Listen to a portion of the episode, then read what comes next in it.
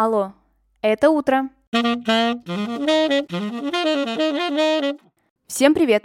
Меня зовут Ксения Родионова, и вы слушаете ежедневный утренний подкаст «Алло, это утро». С понедельника по пятницу я здесь рассказываю о дне в истории, прошлом, настоящем или будущем.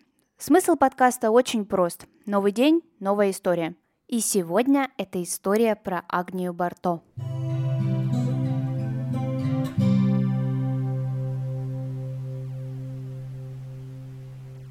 Когда я сегодня села записывать выпуск о поэтессе Агнии Барто, я поняла, что будет просто нечестно, если я не перечитаю ее стихотворение. Так вот, за этим делом я провела, наверное, около двух часов. Оказывается, что я знаю настолько много стихотворений Агнии Барто наизусть, что просто с ума сойти можно. Предлагаю вам тоже сегодня открыть и перечитать. Уверена, что вы так же, как и я, множество стихотворений знаете, и они у вас вызовут только самые приятные эмоции.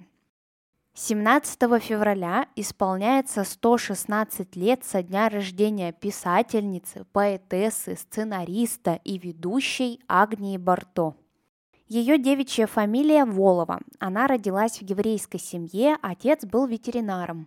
Стихи Агния начала писать еще в подростковом возрасте. Ну и еще она занималась в хореографической студии и могла бы стать великой балериной, но оставила это дело ради поэзии.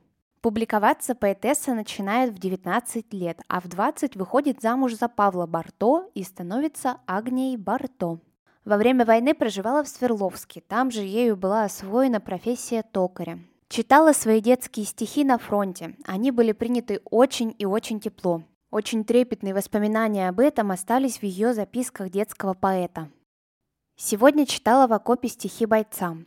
Думала, буду очень волноваться, но увидев, как многие заранее улыбаются, успокоилась. Слушали тепло, смеялись и громко хлопали. Я понимала, что широкие солдатские улыбки относятся прежде всего к их детям, о которых они думают, слушая меня. Моя Надюшка по-своему читает. Вместо «уронила» унырила в речку мячик. Теперь, наверное, большая стала. Говорил невысокий коренастый солдат, и чувствовалось, что он так и видит перед собой свою Надюшку. А наш Толик маленький был, вашу книжку на вкус пробовал. Схватит и в рот. Подшучивал другой солдат с добродушным безбровым лицом. В нем самом было что-то детское. Я с вашим стихом в школе на елке выходил. Когда это было? Задумчиво произнес совсем молодой солдат. Не так давно, наверное, это было, лет шесть назад, но война все отодвинула. Мирные дни всем кажутся теперь далекими.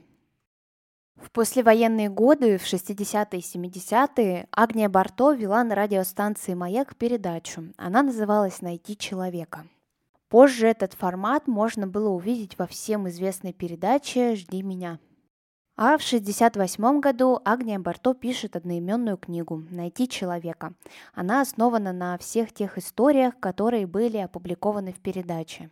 Благодаря этой программе воссоединились около тысячи советских семей со своими родственниками, связь с которыми была потеряна во время Великой Отечественной войны. Несколькими годами позже на основе книги Агнии Барто «Найти человека» создается фильм «Ищу человека». В нем свою дебютную роль исполнила актриса Лия Ахиджакова. Большое впечатление на Агнию Барто произвели стихотворения Владимира Маяковского. Она сама об этом вспоминает в своих записках детского поэта. Говорит, что когда впервые увидела сборник произведений поэтом, то прочитала сразу же залпом все стихотворения. А когда закончила, настолько вдохновилась, что решила в стилистике Маяковского посвятить и ему стихотворение – Рождайся, новый человек, чтоб гниль земли вымерла. Я бью тебе челом век за то, что дал Владимира. У создательницы стихотворения «Наша Таня громко плачет» была сталинская премия, ленинская премия. Агния Барто была награждена орденом «Знак почета». Кстати, упомянутое стихотворение «Наша Таня громко плачет» многие считают народным фольклором, но это совсем не так – его придумала сама поэтесса и посвятила своей дочери от второго брака Татьяне. Дочь Агния Львовны вспоминала про мать так. «Пирогов не пекла, постоянно была занята.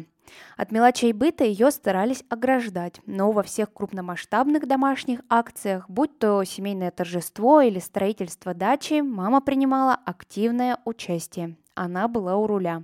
А если, не дай бог, кто-то заболевал из близких, всегда была рядом. Училась я хорошо, и в школу родители не вызывали. На родительские собрания мама никогда не ходила, даже иногда не помнила, в каком я классе.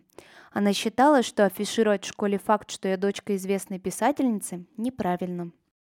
Сейчас в интернете можно спокойно найти видеозаписи, как Агния Львовна читает свои стихотворения. Зрелище очень даже занимательное. Одно из таких я оставила в своем телеграм-канале «Алло, это утро». Обязательно подписывайтесь, я там оставляю всю визуальную составляющую выпусков. Ссылка есть в описании или просто в телеграме вбейте «Алло, это утро» и все обязательно найдется.